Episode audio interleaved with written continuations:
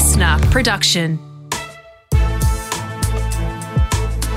This is Global Truths with Dr. Keith Suter.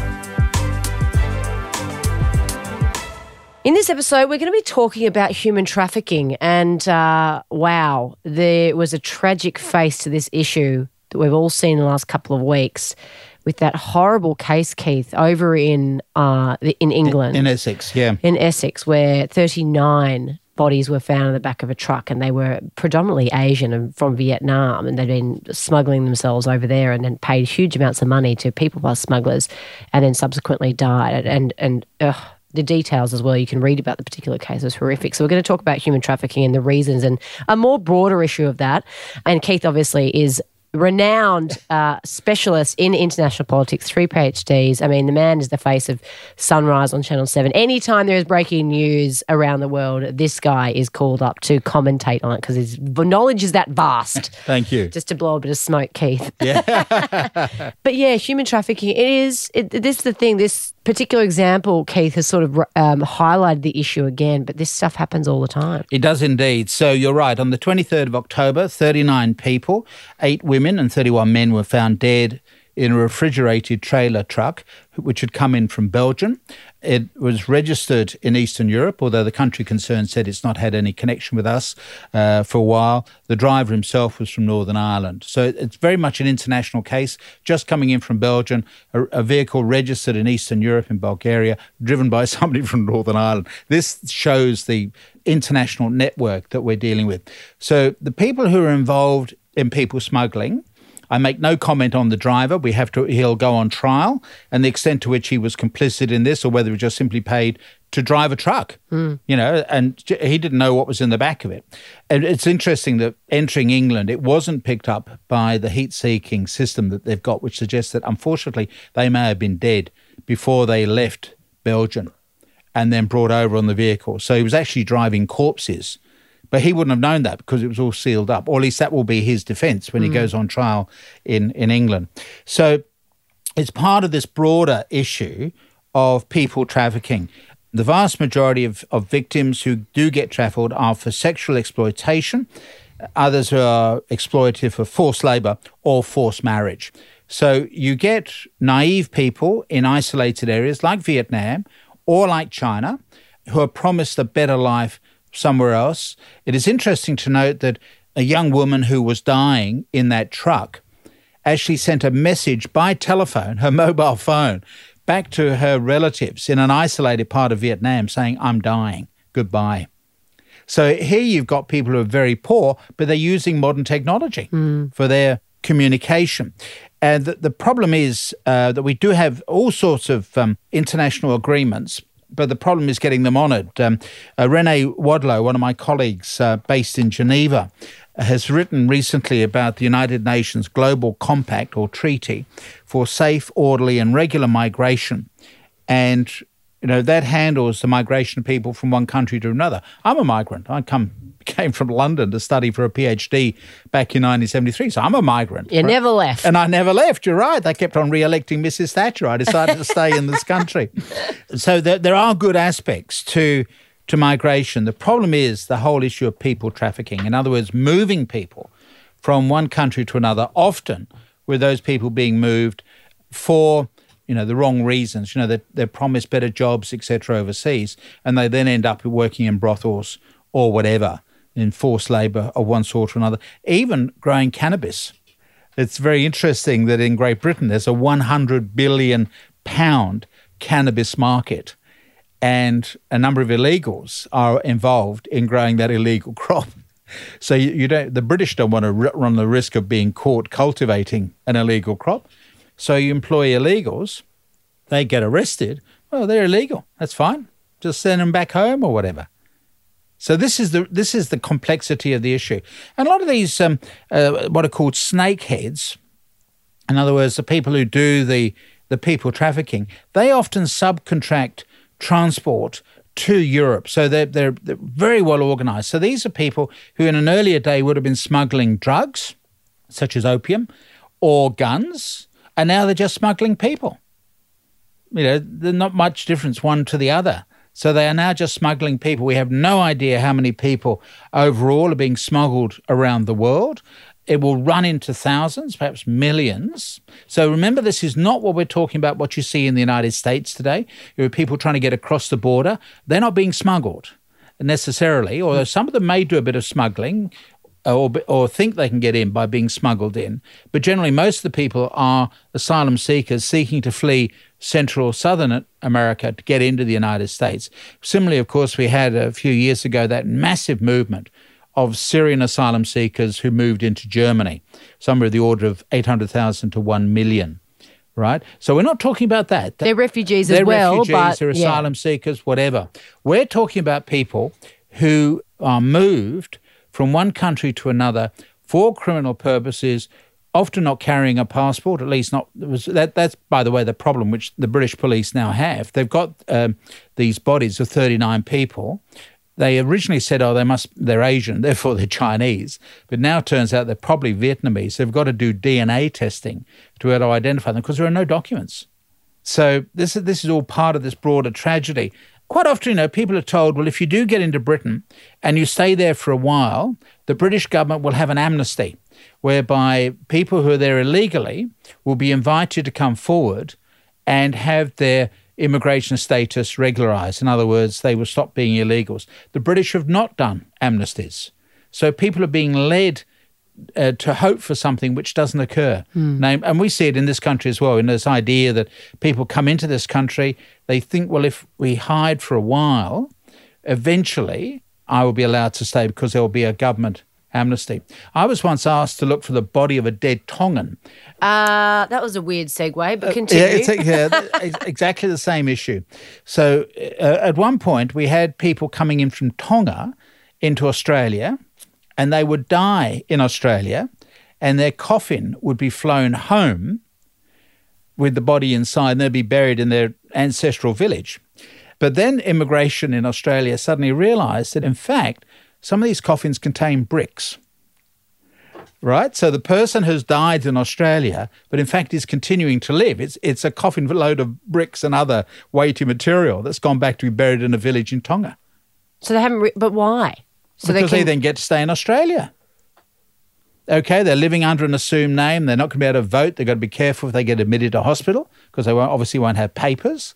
But that per, those people who were doing that rort would be able to stay on. So the immigration department asked me uh, to confirm about the death because of my links with the immigration department at that time, asked me to try to track down the undertaker who had done the burial arrangements and asked me to check with the undertaker to confirm that in fact there was a body in the coffin. Did they see a body there? and we managed to find the the uh, the minister who did the funeral, and he was able to say yes, there was definitely a body there. Oh. But that that's an example about what goes on here. It's a different world out there. You who live this very nice, elegant life, and all the rest of you, have no idea what the real world of the underworld is. The underworld yeah. could be like. So yes, we managed to prove that that particular Tongan had died and was now buried back in his village. But some of the other coffins that have been flown back carried bricks and the, the original person is still alive and living somewhere in Australia.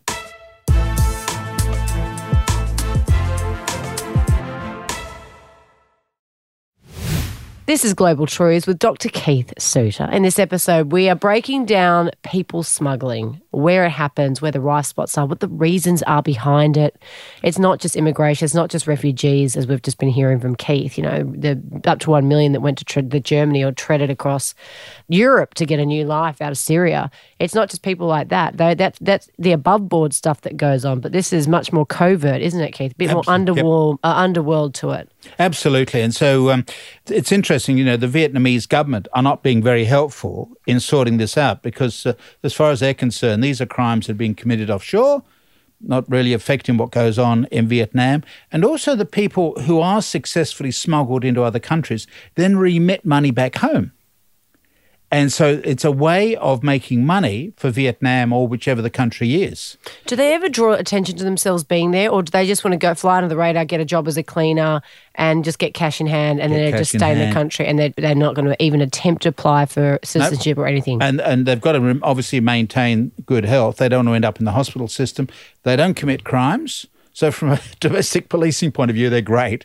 You know, they, they keep away from drunken brawls, etc., because they don't want to be picked up by the police. So they're law abiding. They do the dirty, dangerous, unpleasant work that people in, in Great Britain or where or France, whatever, don't want to do. So there are a lot of people actually saying it's awful what goes on with the trafficking. And of course, if you're a person who likes abusing children in brothels, you would also think it's a great idea these people are being smuggled in as well. So you've got a number of people who, in effect, are not that troubled by the people smuggling. Vietnam government is saying these people are leaving our shores, not a problem for us, and they may remit money home, which will help local economic activity. I might say in the Philippines, where quite legally you have a huge number of women who work in the Middle East as, As- maids, yes. etc. They are called the heroines of the Philippines because they send so much money home. They're helping to keep villages in the Philippines going. That's all quite legal. But I'm just simply saying that there is this remittance of money back home is very important when you talk about foreign aid.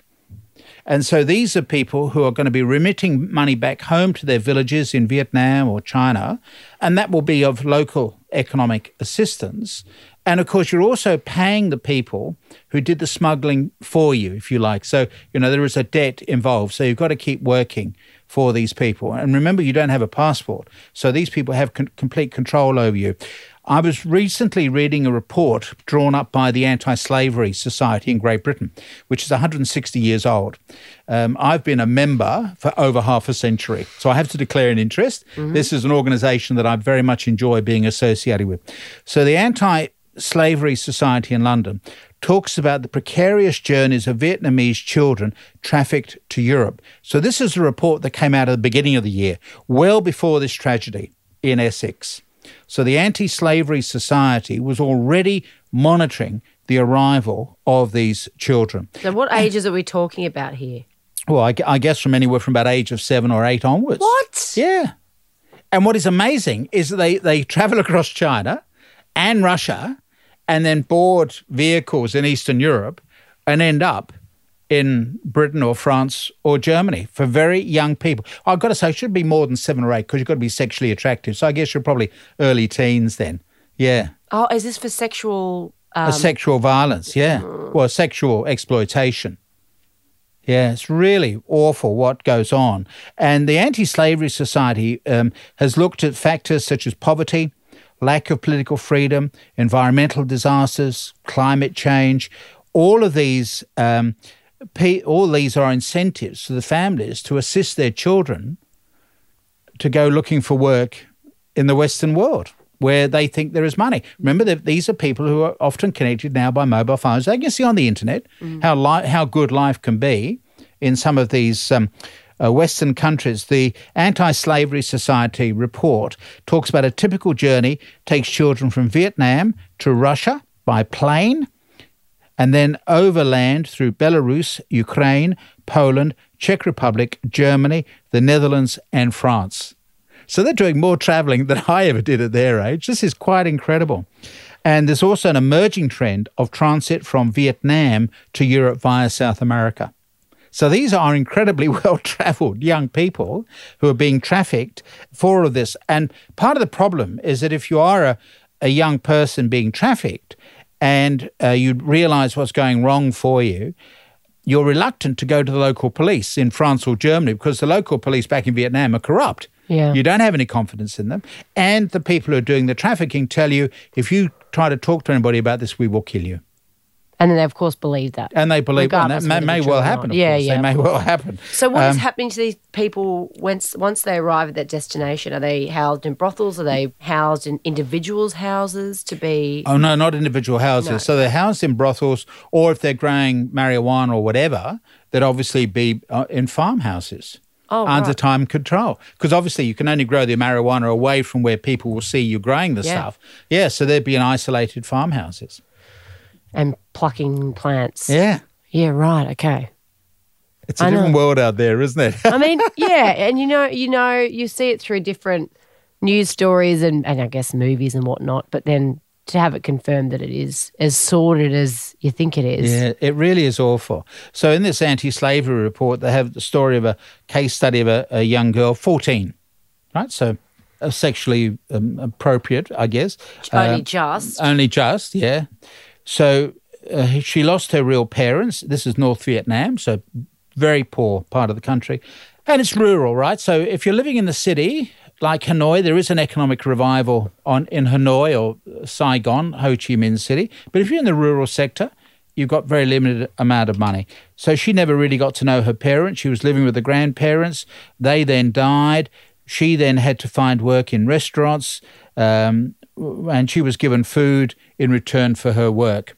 So this is someone who then got to, uh, befriended by two women who came to the restaurant. They felt sorry for her and they said, We will help you out. So they invited her back to their house where they drugged her and she woke up when she was in China.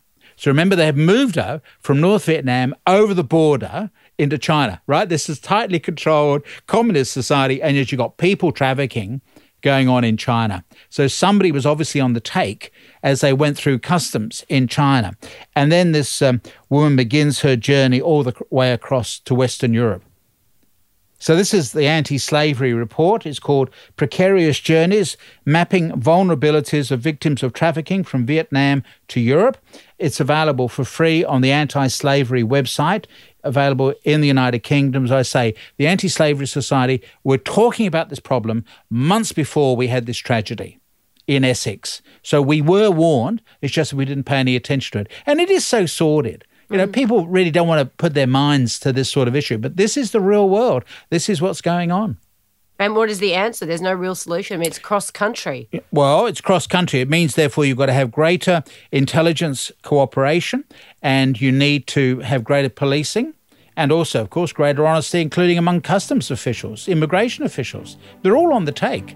Always insightful, Keith. Thank, you. Thank you. Global Truths was presented by Dr. Keith Suter and me, Kate Mack. Produced by Matt Dwyer. Audio production by Darcy Thompson. Listener.